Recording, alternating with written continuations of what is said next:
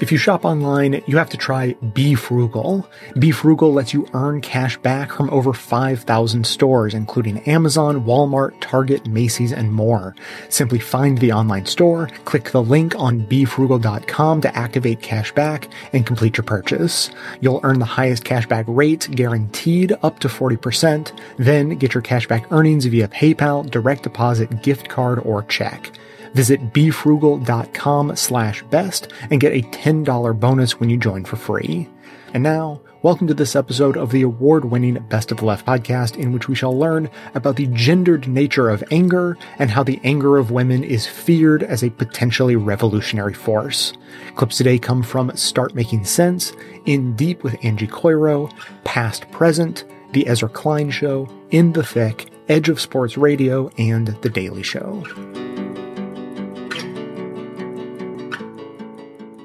Her new book is the political book of the year, at least for me. It's called Good and Mad The Revolutionary Power of Women's Anger. Rebecca Traister, welcome to the program. Thanks so much for having me, John. The New York Times page one headline about Brett Kavanaugh's testimony last Thursday read, quote, a nominee is rescued by a display of rage. I wonder if you have any comment on that. Yeah, one of the things I write about in the book is whose rage is taken seriously in America as politically valid, politically consequential, as sort of reflexively righteous. And the argument I make in the book, and of course, I finished writing this book months before the Kavanaugh hearings, but I write about how in this country, the kind of political rage that we do kind of take reflexively seriously is the rage of powerful white men our founding kind of lullaby is the founders rage right it's the the the anger that undergirded uh, the american revolution. Give me liberty or give me death live free or die.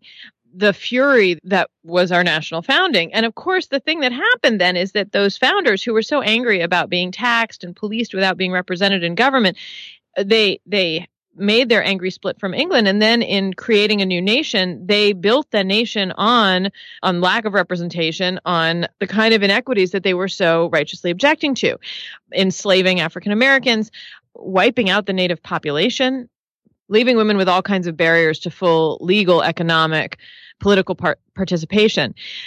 When the rage of those who were left out of the nation's founding and its and its promise of equal representation have expressed rage that in many ways echoed the founding rage. Many of the people who have objected from the early labor movement, the Lowell Mill girls striking, talked about their anger at poor working conditions.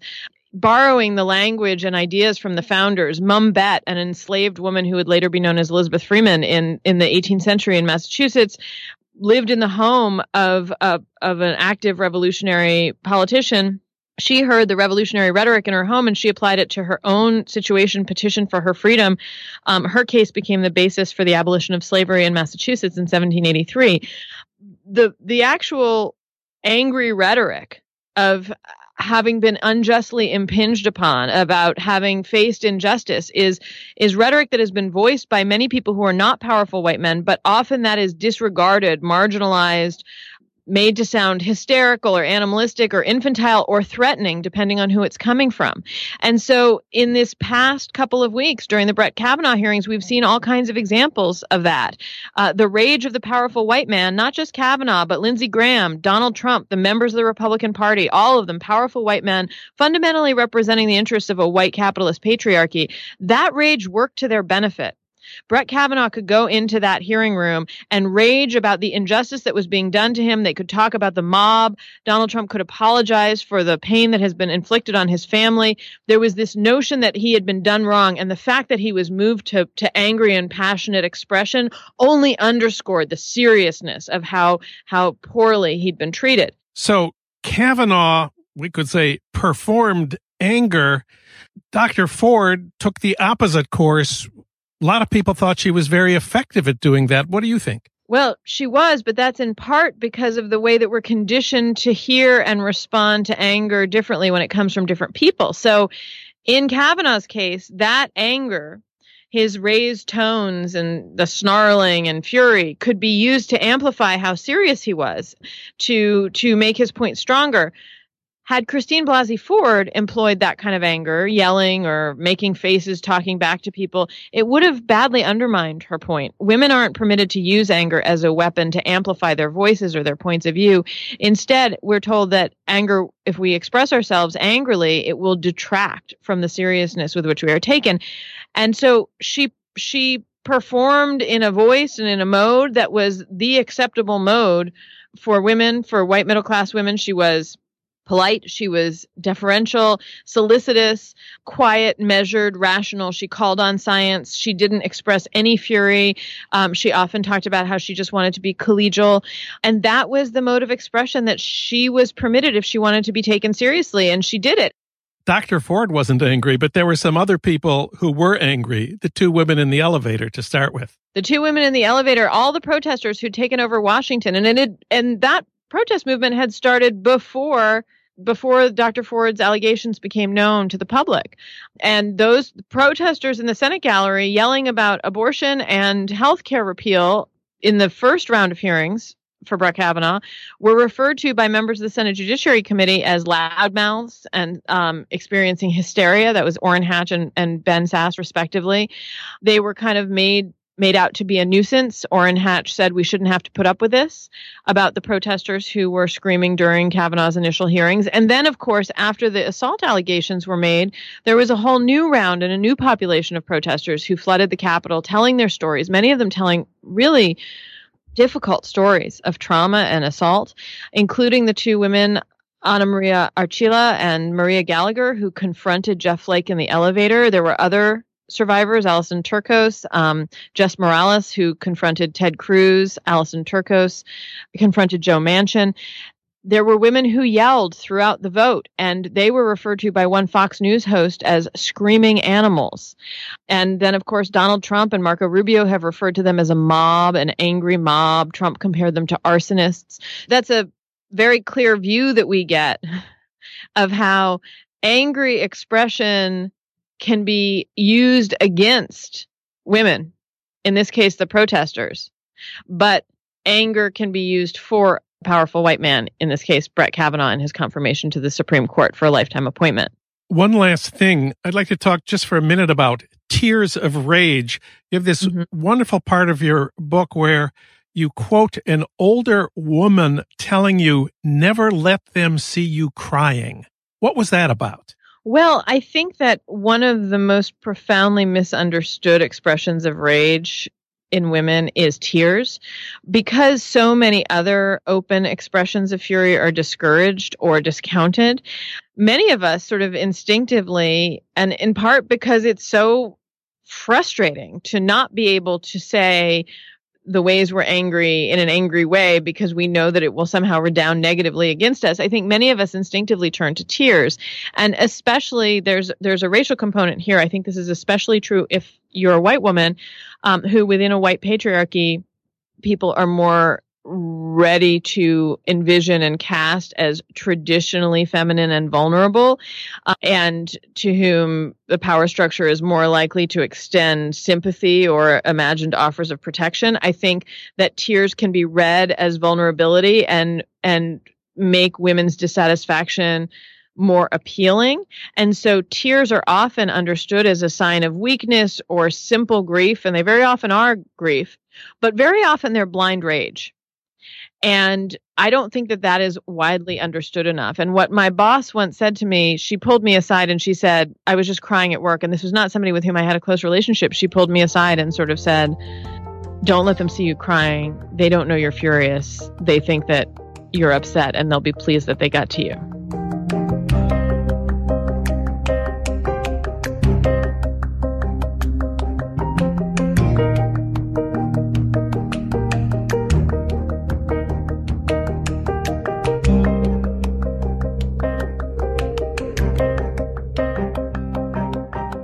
I do want to start with the inevitable.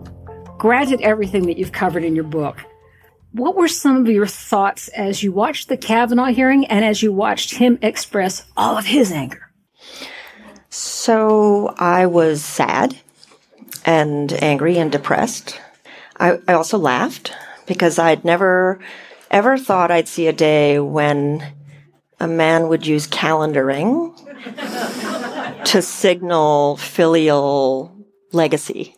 Yeah. So as he's crying, a very feminine thing, he's saying, but I'm the son of a father and I admire my father and you men need to toe the patriarchal line, even though I'm crying and I might be a little boy who needs the care of the white women around me. That's what I was thinking. And what were you thinking in terms of how, and I, I do not want to comment on Dr. Ford's presentation herself, and I don't want to make any assumptions about what was going on in her head. Yeah. But watching her and watching how nice she was and how she was smiling through some of her testimony put me in mind of a lot of the characteristics that you display in the book. When we Yeah. see a woman recounting a trauma and they're so damn nice, what is So going on there? deferential. Yes. Yeah, I mean, I think that most women would recognize the tightrope she was walking on, right? Which is be assertive, but not too assertive. Be kind, but definitely not angry, even though you need to act in self defense. And what struck me about what she was doing throughout was she kept adjusting, right? She kept, she kept fixing her mic and she kept saying, well, does it work for you?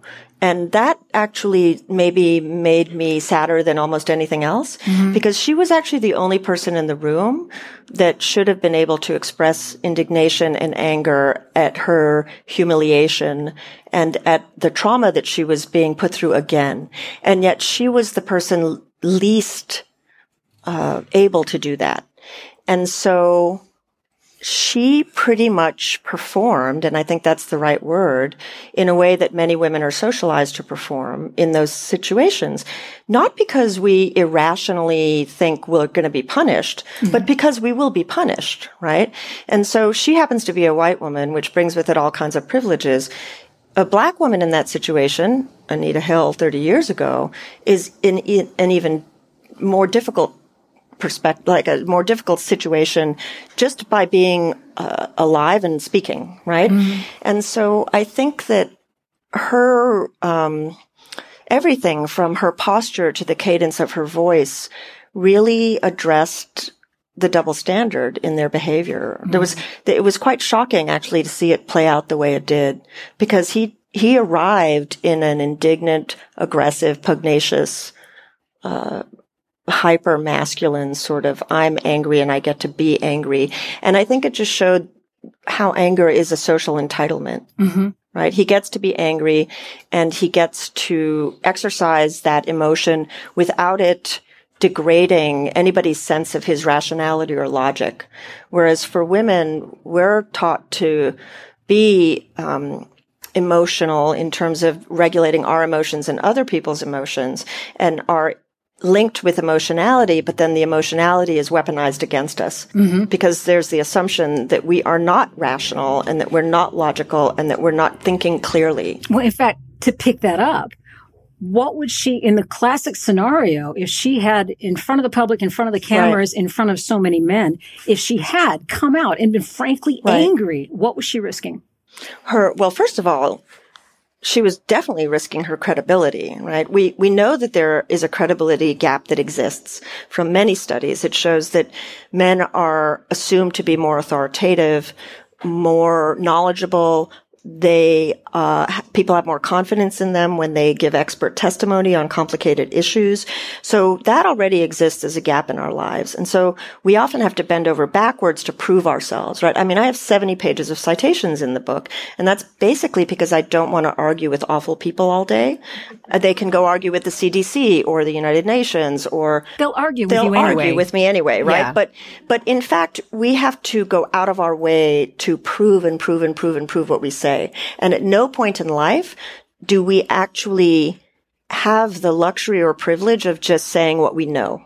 Mm-hmm. And having what we know be taken seriously. And so all of her composure was really calibrated to trying to buttress her credibility.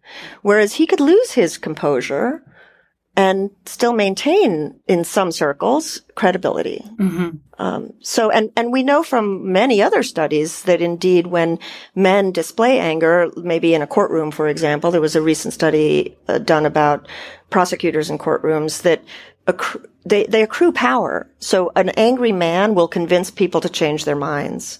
Whereas a woman who displays anger, the opposite happens. She actually becomes less powerful mm. and people think she's less credible, less trustworthy. And, um, it's not because anything about what she knew changed. It's because we have these stereotypes about gender and ethnicity. When a woman does get angry, look at her face and say she's angry.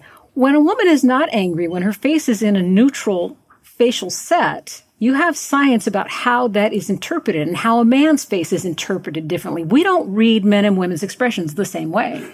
No, we don't. I mean, women's faces are expected to be pleasing and pleasant. And so we're supposed to smile.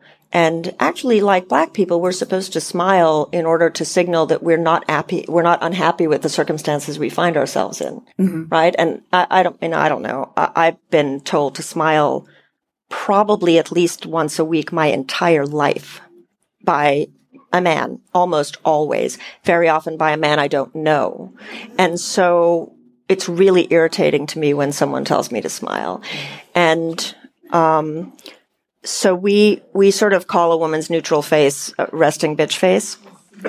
And, um, I even found surgery that was being advertised as a way to fix resting bitch face a permanently installed permanently installed, you know. But actually, it's really kind of an irony because, in fact, men's faces at rest are bitchy, and we know that because of like a lot of work that's been done about how we attribute emotion to gender neutral faces, and um, if a if a face is a gender neutral face but has an expression that we tend to associate with anger, most people will say it's a man's face. And if a man's face is at rest, it is demonstrably more negative looking than a woman's face at rest.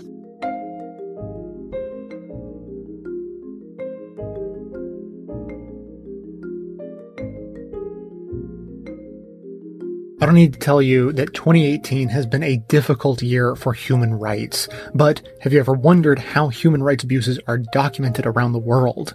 With the sheer volume of global crises we're seeing, from civilian casualties in Syria, to ethnic cleansing in Myanmar, to the caging of children on US borders, it's critical that we expose the truth in order to defend the rights of all and bring those responsible to justice. Human Rights Watch does just that. They are an independent, non-profit organization organization known for their accurate fact finding, impartial reporting, and targeted advocacy, often in partnership with local activists and human rights groups. They accept no money from any government, but rely on the support of informed, dedicated people just like you. So if human rights are important to you, and I know they are, visit hrw.org slash best to make a donation and support this vital work around the world. When you do, not only is your gift tax deductible, it will be matched dollar for dollar until 2019. That means your donation will go twice as far to advance justice and defend the basic dignity of people who need it most. Again, that's hrw.org slash best. And thanks.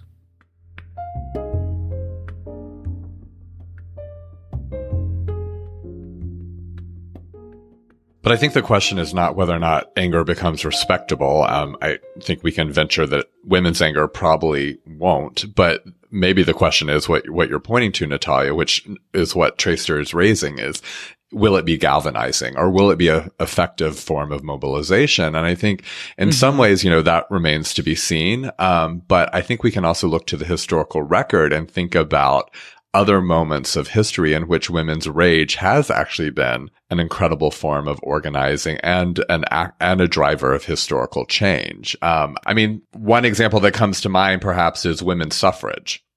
Women's suffrage, of course, emerged from the rage of many women that, you know, they were being, they're not recognized as citizens.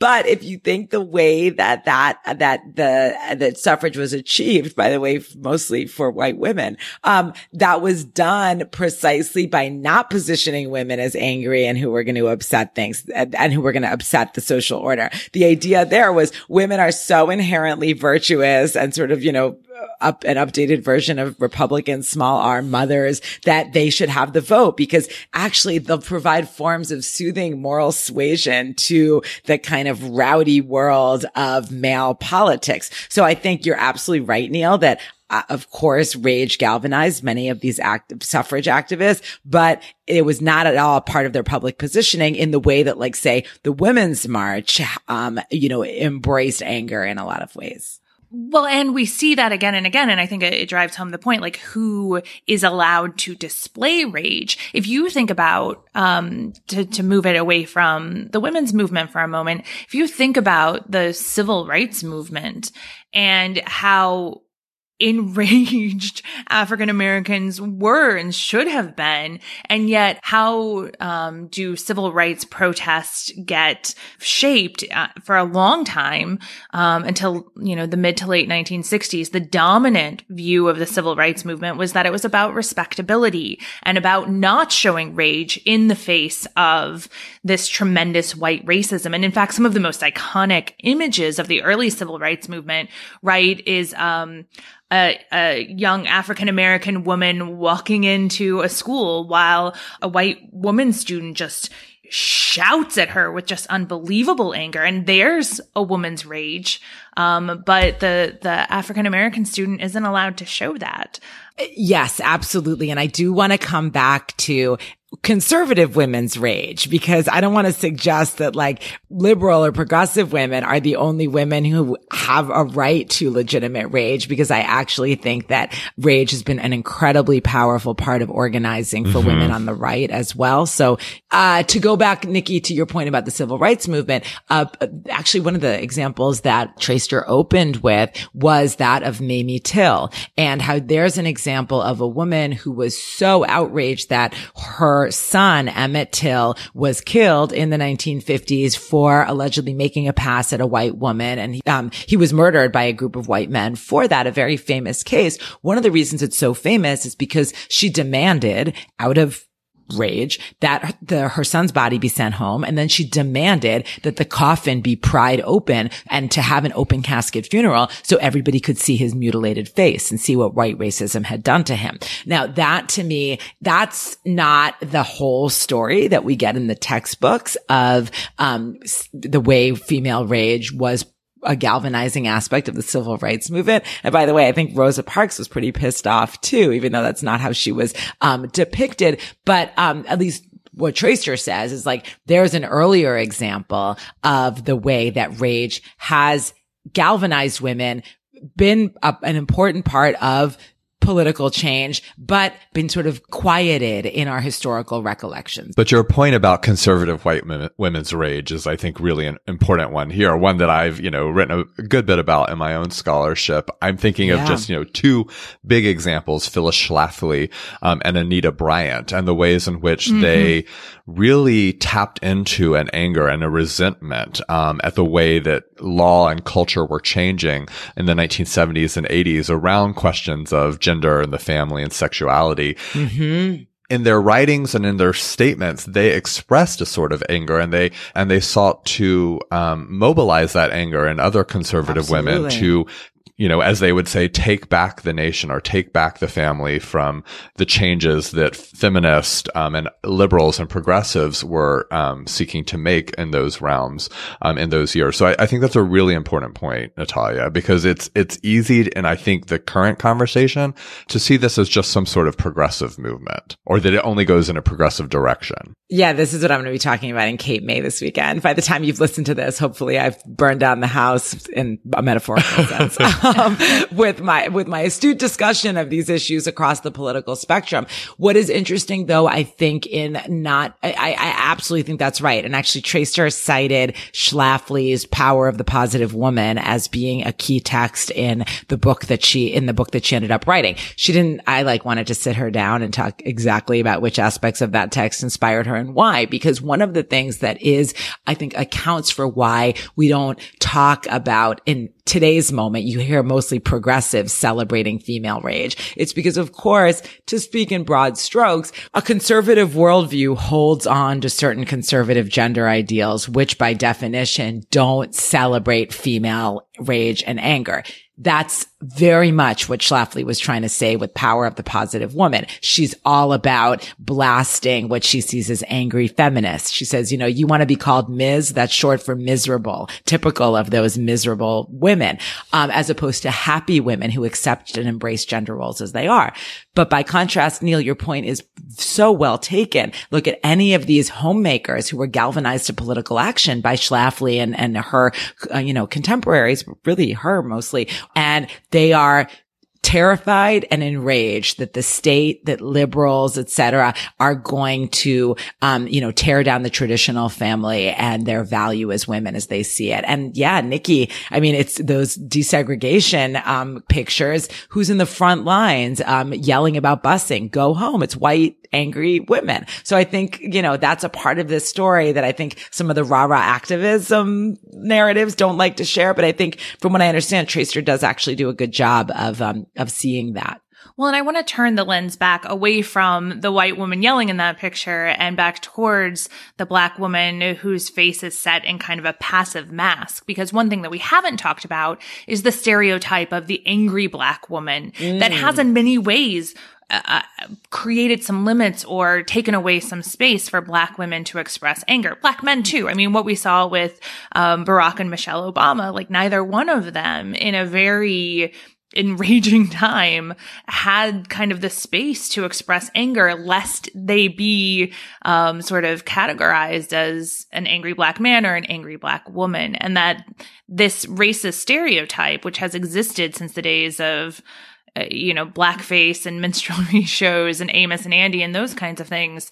Um, the stereotype of the angry black woman has in many ways neutered the effectiveness of black women's rage because it is then dismissed by white people as this kind of stereotypical and therefore meaningless expression by black women. Undisciplined, irrational, hyper emotional. Yeah. Um, and, and I would say that that extends to men, black men in, in, in certain ways as well. But yes, is absolutely amplified for black women and, and has limited even within the feminist movement, maybe most relevantly within the feminist movement, their ability to be full participants. I mean, there are lots of discussions both of suffrage in the early 20s 20th century and of the 1960s uh, and 70s feminist movement where black women are kind of held at bay by their so-called white sisters and saying like about the particular forms of intersectional racism and misogyny that affect them. And they're told like, just hold on, you know, the movement needs stability, like calm down, even by the women who are putatively their allies. I mean, that's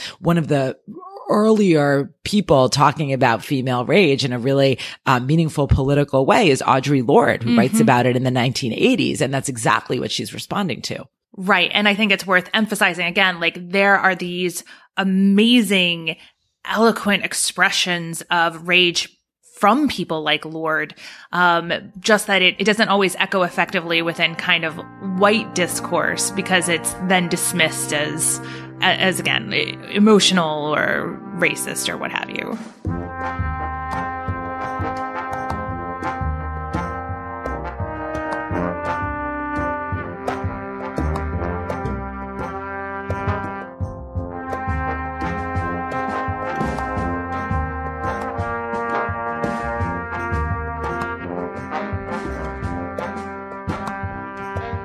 There's something you said a couple of minutes ago about whether or not we treat the anger of non-white men, in this case, seriously. And you were saying that we don't. And it was something I was thinking about reading your book. We definitely act like we don't, but there's also a way in which I think we understand that the reasonable amount of anger for African Americans in this country or women in this country would be so high that it's socially destabilizing. Right. One of my theses in this book is that the sort of suppression of discouragement of marginalization of anger coming from non-white, non-men in the United States. It's not just accidental. It's tactical because we understand from our very founding that rage at injustice can in fact produce a revolution, can be politically destabilizing because that is written into our DNA. And because the structure of the country fundamentally is one of minority rule in which white men white, initially landowning men, built a country around themselves and their own power. All of its institutions, its courts, its government, its businesses, its economy were all built uh, around the continued dominance of white men over women, over people of color. There is the understanding that an uprising of that subjugated majority, especially because it is a majority, could itself be revolutionary and at various times has been, right? That we have had social and political movements. We had a civil war in this country. We have had social movements that have altered our laws, the way representation works. There have been moments, rep, truly revolutionary moments in this country that have often been powered by the anger of that subjugated majority. And so there's an understanding that that anger has political consequence. And that's part of why it's discouraged. One of the things I argue in the book is that anger is a communicative tool, right? If women are discouraged from expressing their anger for the reasons that we've talked about, we're, we're told from birth that it makes us sound crazy. People will take us less seriously if we speak from anger. It will undercut our point. We'll seem hysterical. We'll seem over emotional. We'll be kind of ugly, unattractive. Nobody will want to be with us. It's unpleasant. It's corrosive. We're sent all these messages, which seem kind of aesthetic, right? Or strategic. But in fact, if that works to quiet us, if it works to quiet women, then it has a political impact because when women do get angry, they become audible to each other. And when they become audible to each other, that becomes a tool of connection. You can find agreement. And when you find agreement, you can theoretically work toward coalition. And if you have coalition, you can organize. And so a lot of the history of women organizing, whether around abolition or in the labor movement, that comes itself from instances in which they're put together in the same space. When women are kept in homes, right? When women are mostly in domestic roles, um, and don't have a lot of space to communicate with each other, that you have one set of conditions. Then because of industrialization and more women moving into schools, factories, mills, and coming together through religious revivals, you have women speaking to each other, potentially sharing the things that they're frustrated about. And then you have the birth of some of these very disruptive political and social movements. And you can see that in a very contemporary way. The, the view I got of it was when I traveled in the summer of 2017 to the Atlanta suburbs where there were suburban white women who had been previously not engaged politically, who in the wake of the 2016 election had begun to organize around, in that case, the Jon Ossoff campaign, although there had been other campaigns already that they'd organized around. A few of them had been running for office themselves. They were working on the Ossoff campaign. And they, many of them described to me such similar stories. They'd been living in these neighborhoods that were red and that they assumed to just be conservative. They had left or liberal politics. They were Democrats, but they never opened their mouths about it because they understood it would be sort of socially disruptive, uncouth. They wouldn't put a sign out because it would cause trouble. And so they just kept quiet about their politics. Like so many other people, they assumed that Hillary Clinton was going to win the election because, you know, she had all the power and she was inevitable. And Donald Trump's bad behavior and sexism and racism would be disqualifying and she was going to win. And when she didn't win, they kind of exploded in shock and anger. And many of them described it as a coming out process, the first time that they'd ever really made noise about their politics. Well, when they made noise, they heard a woman down the street who was also making noise. And they realized that they had a neighbor who they'd perhaps lived next to for decades thinking that they were isolated in their political ideas. And yet, when they finally exploded with frustration and anger in the wake of Donald Trump's victory, those neighbors became audible to each other and they literally joined organizing groups together. They joined Indivisible. They, they made a group called the Liberal Moms of Roswell and Cobb counties. They started canvassing, registering voters, fundraising, learning about their local elections and candidates in ways they never had. They became civic participants in ways they hadn't had in the past. They went from political apathy to active political organizers coming up with new ideas for how to target younger voters in the community who weren't voting yet. They began to make active political change. I actually just spoke to a colleague who got back this weekend who was down reporting on those same women in the lead up to Stacey Abrams, the election in November for governor in which Stacey Abrams is running. And would become the first African American woman ever to be a governor in the United States. And a colleague of mine who was just down talking to those same groups of women told me just yesterday, they're completely just as energized as they were in the summer of 2017. And many of them described this as a kind of new life and new kinds of connections they'd found together. That was because they'd been angry in a way that allowed them to hear each other and then begin planning together.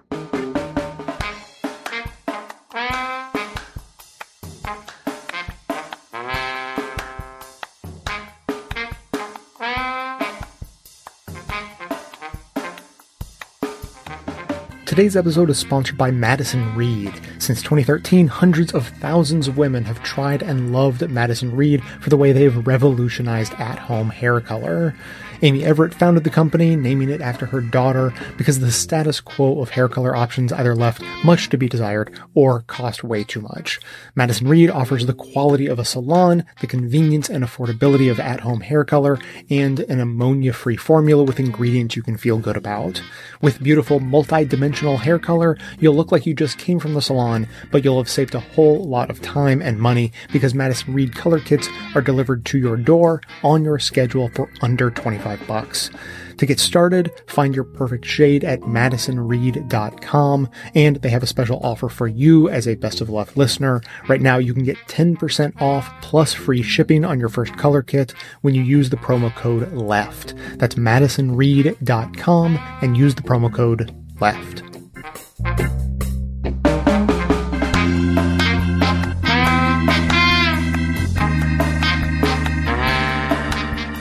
Brittany, you're angry and proud. Absolutely. All right, good. And you told the Washington Post about your new book that eloquent rage is a political response for black women. So let's start with the basics. Tell us about this idea of eloquent rage. What does it mean and how do you apply it? So eloquent rage is a concept that I came to because of one of my students who saw me out one day after the class had ended. Um, and she said, I used to love to listen to you lecture because your lectures were filled with rage, but it was like the most eloquent rage ever. Oh, wow. And I immediately was like, I'm not angry, I'm passionate, right? Because that's the thing. that was my immediate response because I, she was a black woman, but I assumed that I was being saddled with the angry black woman stereotype. She said, Brittany, you know you're angry. And in that moment, I was called out and I was called out by another black girl. So it's one thing when my white colleagues might try to say, why are you so mad? Why are you so angry? They're engaged in a sort of stereotypical kind of project that I resist. But it was a moment of truth telling and it was transformative for me because what I learned in that moment was one that she saw me. So I wasn't doing a good job of hiding the fact that I was mad as hell. and two, I learned that the reason that I had been uncomfortable with anger is because I had always seen it used in destructive ways in my own home life. Mm-hmm. Um, and I didn't have a healthy relationship to it. And what she helped me to understand was that my rage made me better at what I do. It was something that she could authentically connect to within the institution, um, within a predominantly white institution as a black student, but also that it powered the, the material. So it didn't make me bad as an instructor. It made me a better instructor. And so the idea that the thing that I feel like our country produces for black folks, this, you know, never ending sense of rage, that I could use it to help me to be better at the work of trying to change the world was very useful because it started me on a journey of getting comfortable with anger right. and not feeling like it would destroy me from the inside out.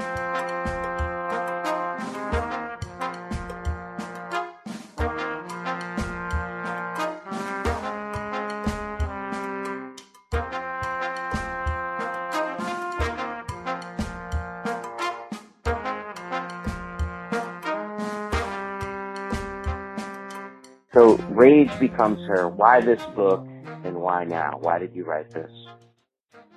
I wrote it as a an almost uh, state of the union for how women move through the stages of their lives in an in an atmosphere that's often quite hostile and that elicits negative emotional responses that are not particularly welcome and that affects our personal lives, our professional lives, and our politics.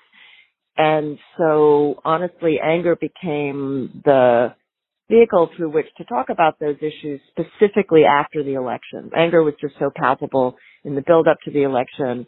Um, it continues to be today. Um, and so it seems like a, a good filter through which to look at the broader issues.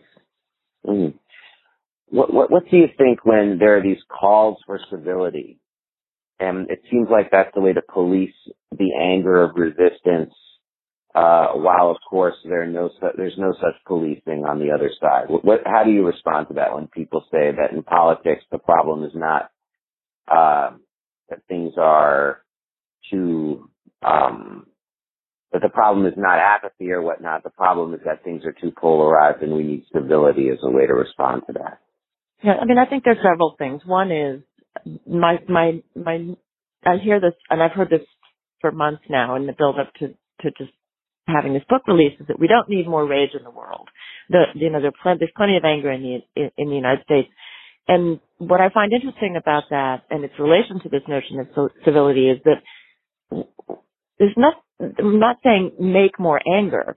What we're saying is the anger is here, and if you can say that people need to be more civil, it's um, really my response is, well, that's nice for you, but in fact, what we're trying to say here very clearly is that we're angry about very specific things and that it's time to really stop and listen to what we're saying. And the call for civility, as you say, often comes down to a sort of tone policing, like, oh, don't be rude, don't be, don't be um, vulgar. There's a lot that is implied about, especially for women, cursing, right? Um, so I don't, I don't take a lot of store in that, especially when the incivility is so prominent, as you say, so evident on the other side. Mm. And there's this whole history, of course, of particularly policing the anger of women and re- referring it, referring to it in ways that are, uh, that, that, that diminutize the issues that they're trying to raise.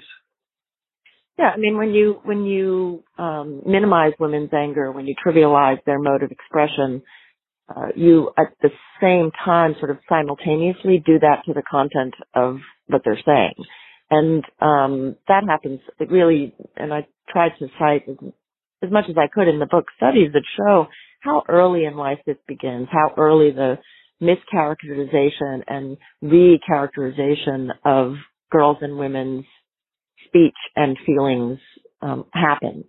So very often people will attribute sadness to a woman who's anger, who's angry, because the idea that she's angry is quite transgressive. Mm. But the idea, now, the idea that she's sad is not. Now, you know, uh, this is a sports and politics podcast, yeah. so I'd be remiss if I didn't ask you if you could connect the, the general thesis in your book with everything that happened in the response with uh, Serena Williams and the policing of her anger at the U.S. I mean, Open. Yeah, yeah, I mean it's it's amazing because you know you had this few few minutes really of sort of catalytic emotion and tension that escalated and escalated, and for some people watching, the escalation was just obvious. It was evident. It was something that we're familiar with in our own lives, and and it was maybe obviously not obvious to other people who were like, well, she's just a tennis player and men get angry all the time and they get sanctioned and more men have been sanctioned in, in the sport than women, um, with no reference to proportionality, but we'll ignore that for right now. But, you know, I think it's, it's clear, for example, in the fact that she's been levied the largest U.S. Open fine for verbal abuse ever. I mean, she was, she was fined $10,000, which is kind of gobsmacking given the very evident displays of explosive sort of and threatening and um, obscene outbursts that are in all of these compilations of men tennis players that are running around. But, you know, I think that the bigger conversation about how black women's anger is perceived and treated is the most important thing coming out of this this episode. Hmm. Can you speak more about that, please? Well, I mean, there are all of these myths and tropes about angry black women, particularly in American culture, but they extend to places like the UK and, and, and really globally. But this idea that black women are threatening and vulgar and ugly and just naturally, quote unquote, angrier than other people and hostile and defensive and the origins of that stereotype come from some pretty racist media.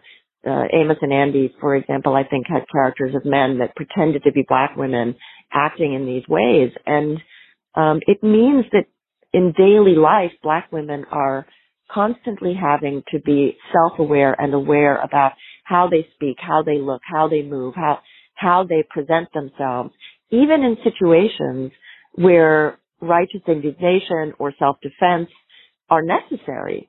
And that starts really early. I mean, it starts in kindergarten, uh, where we see that, uh, you know, young black girls are far more likely to be expelled and suspended. And by the time they're, I think in high school, they're five times more likely to be disciplined and expelled.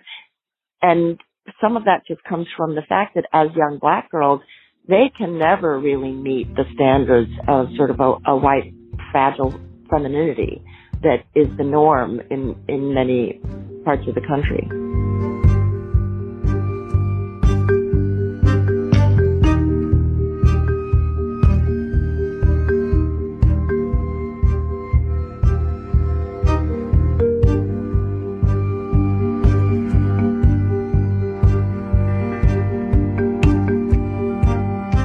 Congratulations on your new book, Good and Mad The Revolutionary Power of Women's Anger. So, Rebecca, what do women have, or do women have anything to be angry about in America? No, we're good. You're good? We're good. Yeah. All right. Yeah. This has been fun. Thank you so much All for right. tuning in, everybody. This was a. Um, it, it is really timely that this book would come out.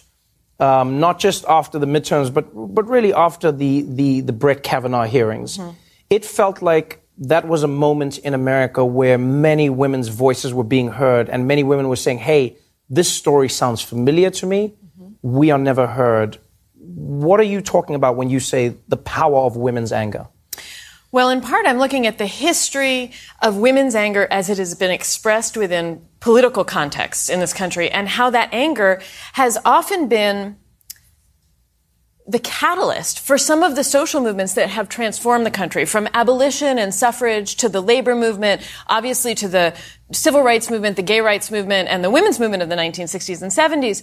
At the beginning of so many of those movements, there were angry women, women angry at injustice, at inequality. But we're not very often told the story of their anger as having been righteous. We are told that women's anger is laughable, marginal, hysterical. Right. Uh, Women of color's anger is treated as volatile and dangerous, threatening.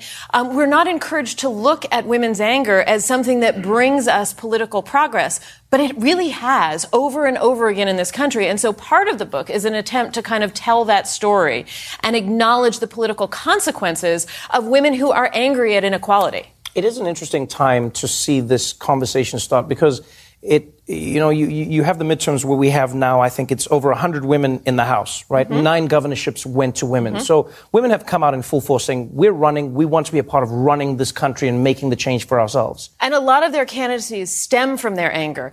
In the in the early months of the Trump administration, after the after the 2016 election, um, when we first began to get a sense of how many women were going to step up and run for office on federal levels, on state and local levels, so many of them said. I'm furious. I'm angry at what just happened. I'm angry at my lack of representation. I'm angry that this guy who admitted to grabbing women by the pussy can then go on and be elected president. Right. And I am going to do something to change this. And so, so many of these candidacies stem from anger. A lot of them were at the Women's March. It was a protest that was born in part of fury, a desire to like hold up big profane signs and express how angry women were. And people didn't necessarily take it seriously, even though it was the biggest single day political protest in this country's history. They said, oh, it was the hats, right? Right, the It was hats. the pink hats. The pink hats. And um, and I look back at how people talked about that march the next day on in mainstream political coverage and sort of said, oh, but you know, they they had the the big gathering with the hats, but what Mhm. are they going to really do? Well, they ran for office in unprecedented numbers, and yesterday, women won. Women of color won seat. In in record numbers. And that changes something that's always been broken in this country. It doesn't fix it. But we have always lived with this promise that we live in a representative democracy. But in Uh-huh. fact, you know, our government institutions have not represented us, and they still don't. Just, you know, it's still, it's still Right, less right, than right. 25%. Don't worry. We're not anywhere close to actual representation.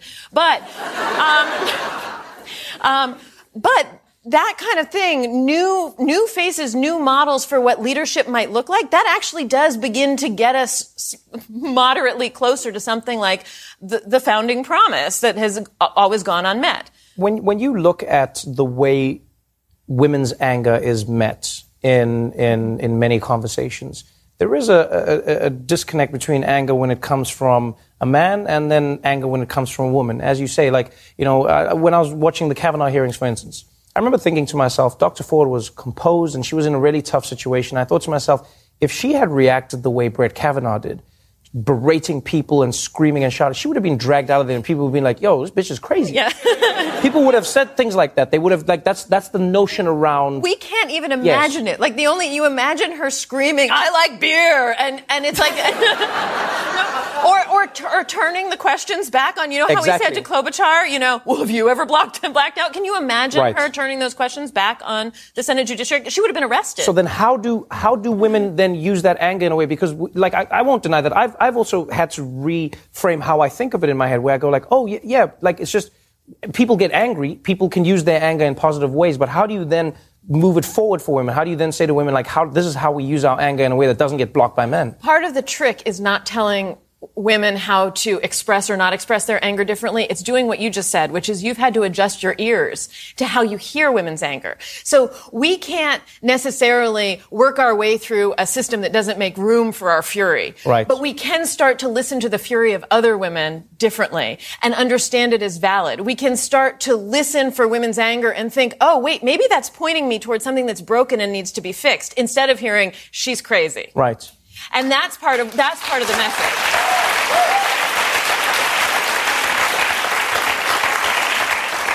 In, in, the book, there are so many interesting uh, points that you, you, you, draw from history, um, and you talk about what's happening to us today. When we talk about Hillary Clinton, and you look at the passages in the book about her, there is an interesting dilemma that Hillary faced, and that was if Hillary was angry, people said she's annoying, she's irritating. If she wasn't angry, they said she doesn't have the passion. Mm-hmm. So then it does it become, you know, a catch 22 for women who are in positions of power? It has been historically. That's one of the reasons that we need to we need to think differently about how we're hearing, receiving, and responding to women's voices raised in passion or dissent. Hillary was running against two men um, in the Democratic primary and then in the general election who used anger beautifully. They were able to channel the anger of their supporters and they were credited for it. Uh, but every time she spoke too close to a microphone, somebody said, stop yelling at us. And at the same time, she faced this criticism. She's not really, she doesn't have any of the real emotion to connect right. with her voters.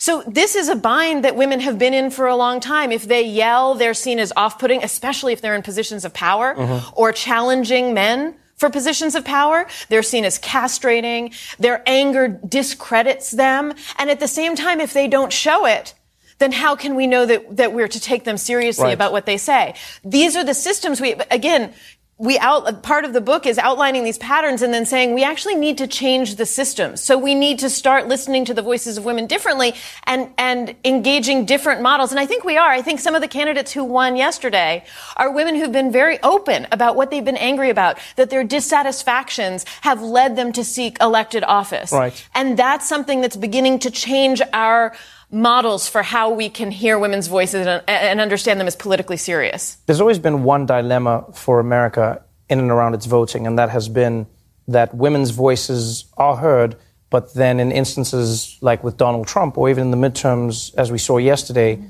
you have women voters being the reason that people like DeSantis get into powers, and white women specifically. yeah, let's be specific. Like that, that, white women. Right, white yes. women have now been identified as a very powerful voting bloc. So, for instance, with Brian Kemp, white women outvoted white men.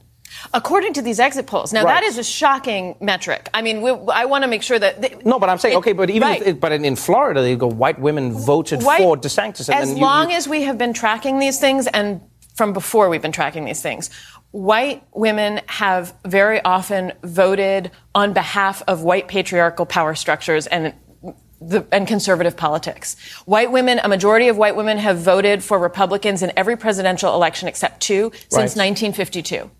And one of the things that we have to acknowledge in this country, we are a country that is built around a white patriarchy in which white men have, from the founding have been afforded economic, political, public, social, and sexual power. Right. And other people have been barred from it.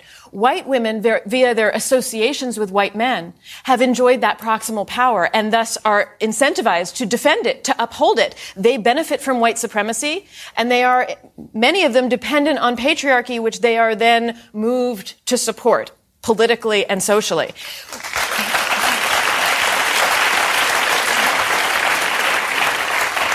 this is a long-standing reality that we need to be more open about. It's not that we're suddenly going to persuade those conservative women to give up their affiliations. Right. Uh, to the Republican Party, to conservative politics, and to white patriarchal power structures. But we need to figure out the ways that the white women who are angry on behalf of a more progressive and more inclusive future can do the work of expanding electorate, the electorate looking to women of color for leadership in terms of how to go forward, acknowledging that members of their demographic are in some ways compromised. Right. And, and ways in which the white women, in which white women can become angry in progressive ways that wind up getting us to a better place. That's an interesting idea that you just brought up there, real quick, before I let you go.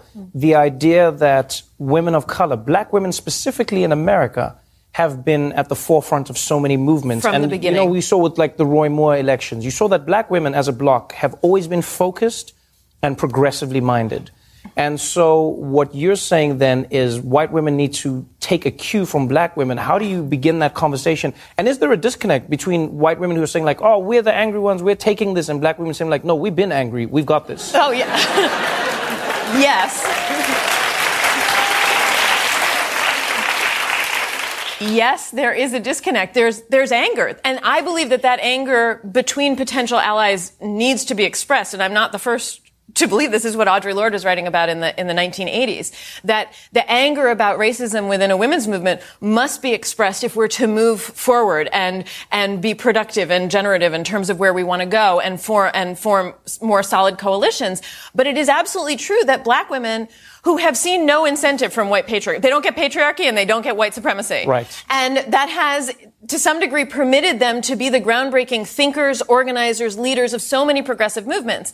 And yes, when white women get woken up, as they have over the past two years, Mm-hmm. that's necessary. That's correct white women should be angry about inequity, not just that they experience, but that other vulnerable people around them experience. But there is a tendency because they have more power to come in and appropriate and, and behave as though maybe they, we, I, I am a white woman. um, whoa, whoa, whoa, whoa. Stop the interview. we, uh, invented anger. Right. right? That we need to, we, that's part of what we need to talk about. No, no.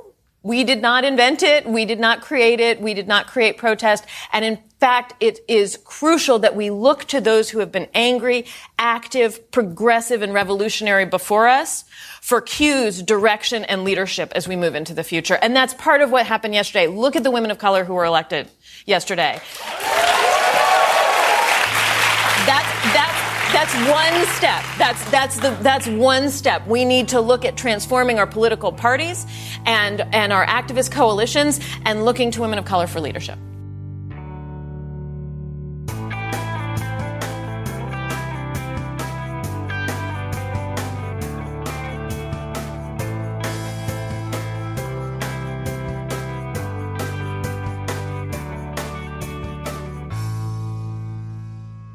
We've just heard clips today, starting with Start Making Sense, talking with Rebecca Traister, author of Good and Mad, about the anger that helped birth the country.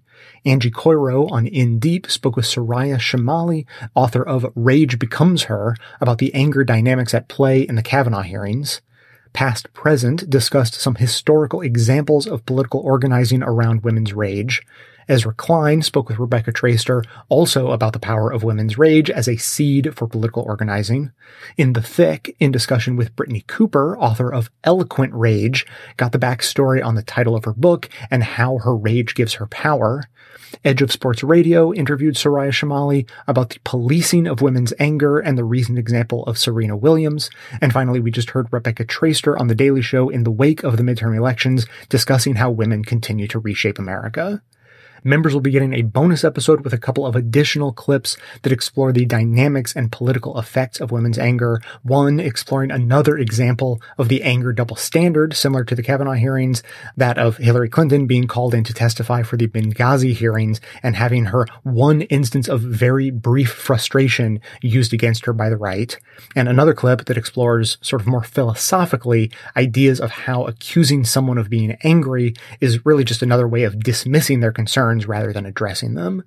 To hear all of that, to cast a weekly vote on what upcoming topics you want to hear on the show, and for other details about supporting the show by being a patron, visit patreon.com slash best of the left. You can find that link in the show notes on the device you're using to listen, which is also where you can find links to each of today's segments for easy reference and sharing. And now, we'll hear from you.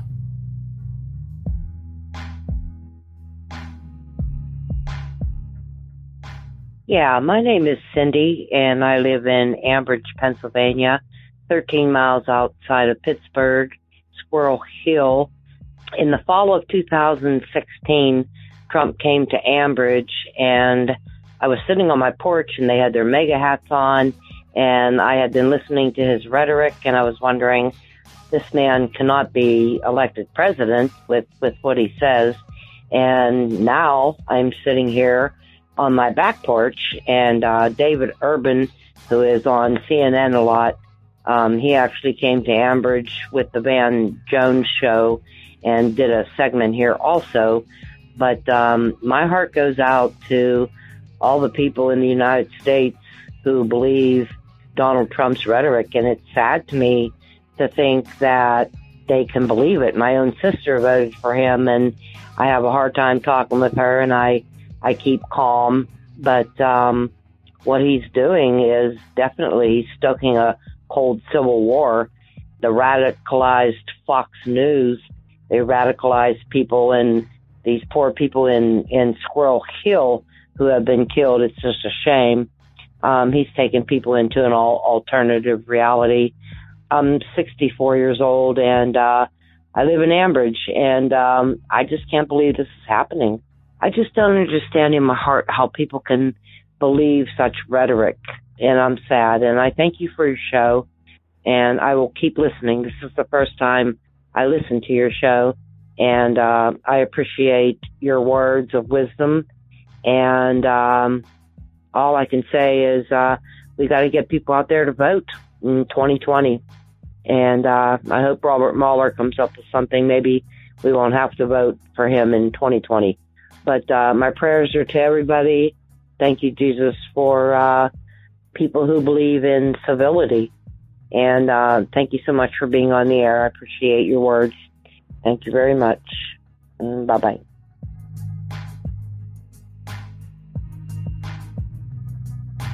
This is Jeff. I'm calling you from Charlotte.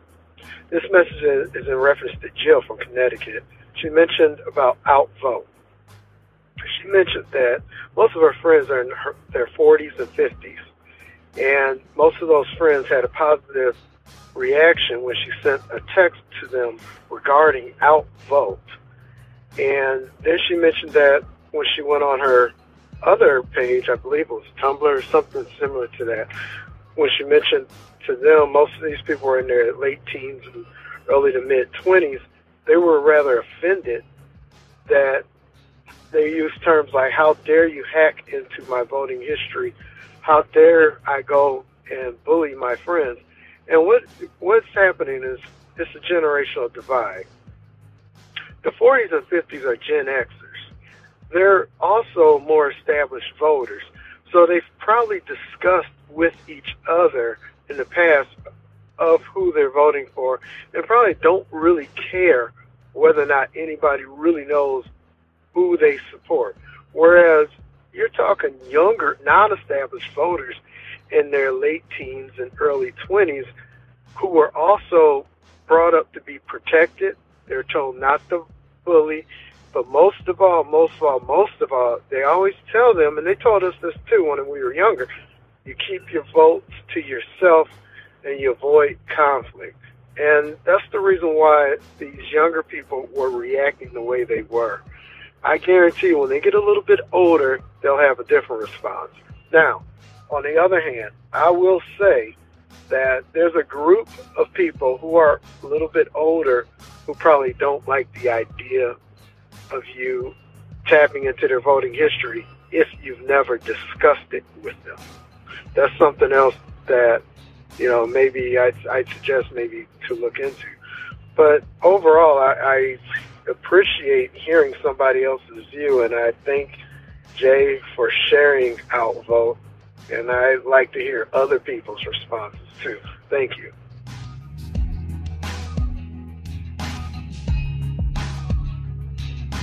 Thanks for listening, everyone. Thanks to the volunteers who helped gather clips to make this show possible. Thanks to Amanda Hoffman for all of her work on our social media outlets and activism segments. And thanks to all those who called into the voicemail line. If you'd like to leave a comment or question of your own to be played on the show, you can simply record a message at 202-999-3991 couple of comments today. First of all, I have a quick addition to today's episode. I, I, just finished reading the newest book by one of my favorite authors, you've all know Yuval Noah Harari. His new book is 21 Lessons for the 21st Century. And in it, there is this little passage that is not about women's anger, but I think still speaks to the tensions being discussed in today's episode. So in this portion of the book that I'm pulling just a quick quote from, he's talking about artificial intelligence. And his premise is that our fears of artificial intelligence, not, not just, uh, robots that take over our jobs, but like, you know, robots that take over the world, uh, our fears of that kind of artificial intelligence are not really looking in the right direction. And so because our fears of artificial intelligence sort of look in the wrong direction, our pop culture and m- movies made on the subject tends to be sort of divorced from reality. So that's what he's talking about. And then he has this quote and he says, Many movies about artificial intelligence are so divorced from scientific reality that one suspects they are just allegories of completely different concerns. Thus, the 2015 movie Ex Machina seems to be about an AI expert who falls in love with a female robot only to be duped and manipulated by her. But in reality, this is not a movie about the human fear of intelligent robots. It is a movie about the male fear of intelligent women, and in particular, the fear that female liberation might lead to female domination. Whenever you see a movie about an AI in which the AI is female and the scientist is male, it's probably a movie about feminism rather than cybernetics. So I thought that was a great little insight. I, I saw Ex Machina a couple years ago and, uh, you know, enjoyed it. I recommend watching it, but I, I certainly didn't see it necessarily through the feminist perspective. I, I, sort of took it more at at face value, and uh, I, you know, I, I know that you know for those of you who've seen it, we can sort of discuss amongst ourselves. Uh, I, I, knew that it went a little beyond AI and, and is sort of asking questions like, you know, what is consciousness? What is uh, what is humanity? Um, what type of entity deserves compassion or or self determination? But uh, to be honest, I didn't think of it the way he did through through a feminist perspective and uh, and and those gender roles at play. So for obvious reasons, I thought it played into today's topic. And now finally, I know you guys have been waiting on pins and needles for me to give you my thoughts on privacy. I, I brought this up a, a week or a week and a half ago. And the honest truth was I, I, asked your opinion about privacy on issues like voting records, uh, transparent payrolls in corporations, and public tax return information, the way Finland releases everyone's tax return information publicly. And, and I asked for your thoughts on all of that because I, I, I had a seed, a, a, bit of thought on privacy, but I, I sort of needed time and and maybe other people's thoughts to help jog me along a little bit. And uh, unfortunately, I haven't really gotten any responses on that. And and you know, honestly, I don't blame you because it took me a while to think through it and come to a conclusion I felt okay about sharing. So I, I sort of suspect a lot of people had a similar thought. So now a week and a half later, here's what I've come up with at least. And, and what took me a while to get around to, to, to wrap my mind around is that there's not just one type of privacy. So I'm going to talk about three types of privacy. There are at least three. There may be more, but I've broken it down to government privacy, any type of law and order privacy where, where the argument to relinquish your privacy is to be better protected. So police, spying them, uh, tracking your whereabouts, them uh, tracking phone calls or your contacts, and uh, anything along those lines. Government, law and order privacy. Secondarily, there's corporate privacy, and that's corporations that track us in all the ways they track us, almost exclusively with a goal of being better at selling us stuff. And then there's a third type of privacy. So th- those first two we talk about all the time, and we're really strong advocates for privacy in those two realms. But there's this third realm that doesn't get talked about almost at all, which I'm calling social privacy, which is essentially what your friends and neighbors know about you. And, and this comes in all kinds of different brands, but I think that things like public voting records or transparent payrolls or public tax return information falls generally in the same category as things like just what your neighbors know about you. That if they know your name, if they know uh, your family, if you know the names of their family, if they know what job you have or where you work or what time you generally come home and, and all of the so, sort of social bonding aspects of life that come along with people around you knowing stuff about you and you knowing stuff about them. So in all three of these areas of, of, of, privacy, there are trade-offs. So as I said, in exchange for sacrificing some level of privacy, governments offer safety. Corporations offer convenience and better service. And, and we make these trade-offs every day. We decide to use companies like Facebook and Google and Amazon, but we also advocate for these kinds of trade-offs when we vote for law and order politicians or we answer pollsters questions saying that we, yeah, we think that the government should do some amount of spying or some amount of prying into people's lives in the hopes of catching criminals. So we, we recognize there's a trade-off there, but we make trade-offs with our social privacy as well. And I think that we understand that trade off a lot less. And that trade off has to do with social bonds. So when we look at these, these issues of voting history, eh, which can be used by an app like Outvote that can connect you with your network and help you encourage them to vote.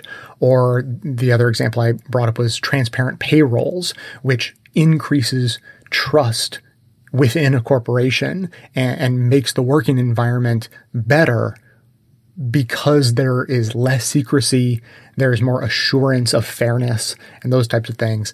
And then the example from Finland with tax returns being public, the people who live there, you know, some say it's an invasion of privacy, but others like pretty much advocate that the fact that we do this is a big reason why we're able to maintain policies that keep society fairly equal. If we were to see the wealth divide growing too much, it would be very transparent in these in these tax returns, and we would want to do something about it. And, and so I think that trade-offs in that realm are a lot better for society. These social privacy trade-offs uh, should, should probably be a, a lot more lax than our feelings about government and corporate privacy. And I think the problem that, that people run into, it, it's sort of the problem, same, same as with money. If you have no money, getting more money absolutely makes you happier. But there is a point at which getting more money doesn't make you happier anymore. And the same with privacy. If you have no privacy in this social private scenario, then getting more privacy will make you better off and happier. But there's a point at which that stops being a benefit and actually starts being a hindrance. So, you know, we're social creatures. who benefit from knowing our neighbors and being influenced by them and, and them knowing us, us knowing them. And so in essence, you know, humans trade social privacy for community bonds. The less privacy you have, the stronger those community bonds, the more privacy, the less community. And so I think the key is finding the right balance. And right now we're going through this epidemic of, on one hand, fetishizing individualism and privacy and we're experiencing widespread loneliness. So I, I, think of these three different subcategories of privacy, you know, we, we need to address them differently. So ultimately, we end up taking some degree of a middle path in all of these areas, trying trying to balance privacy versus the, the benefits of giving away that privacy. But the evidence seems to indicate that we would be better off pushing the government and corporations away a bit but actually pulling our friends and our neighbors closer. And, and so I think it is that general concept that makes things like voting history, transparent payrolls, public tax return information, that type of, of information that at first glance seems like the same thing as government spying or seems like the same thing as, as corporate tracking. But it's different. I think it's fundamentally different and, and the trade-offs are different and uh, and I think those fall under that that social privacy banner in, in a way that that we're we're better off being more lax in that area and encouraging more social bonds, more connection with our community, because those are the kinds of things that humans need to thrive. And I think it translates to a certain degree, even when scaled up to the the level of your job, the level of your uh, larger social community or even at the country level, the way Finland's public tax return information seems to affect them at the national level. So that's what I came up with. And if that got your wheels turning and you have comments to share, I'd love to hear them. The number again, 202-999-3991. And that is going to be it for today. Thanks to everyone for listening. Thanks to those who support the show by becoming a member or making donations of any size at patreon.com slash best of left. That is absolutely how the program survives. Of course, everyone can support the show just by telling everyone you know about it and leaving us glowing reviews on Apple Podcasts and Facebook to help others find the show. For details on the show itself, including links to all of the sources and music used in this and every episode, all that information can always be found in the show notes on the blog and likely right on the device you're using to listen. So coming to you from far outside the conventional wisdom of Washington DC, my name is Jay and this has been the Best of the Left podcast coming to you every Tuesday and Friday, thanks entirely to the members and donors to the show from bestoftheleft.com.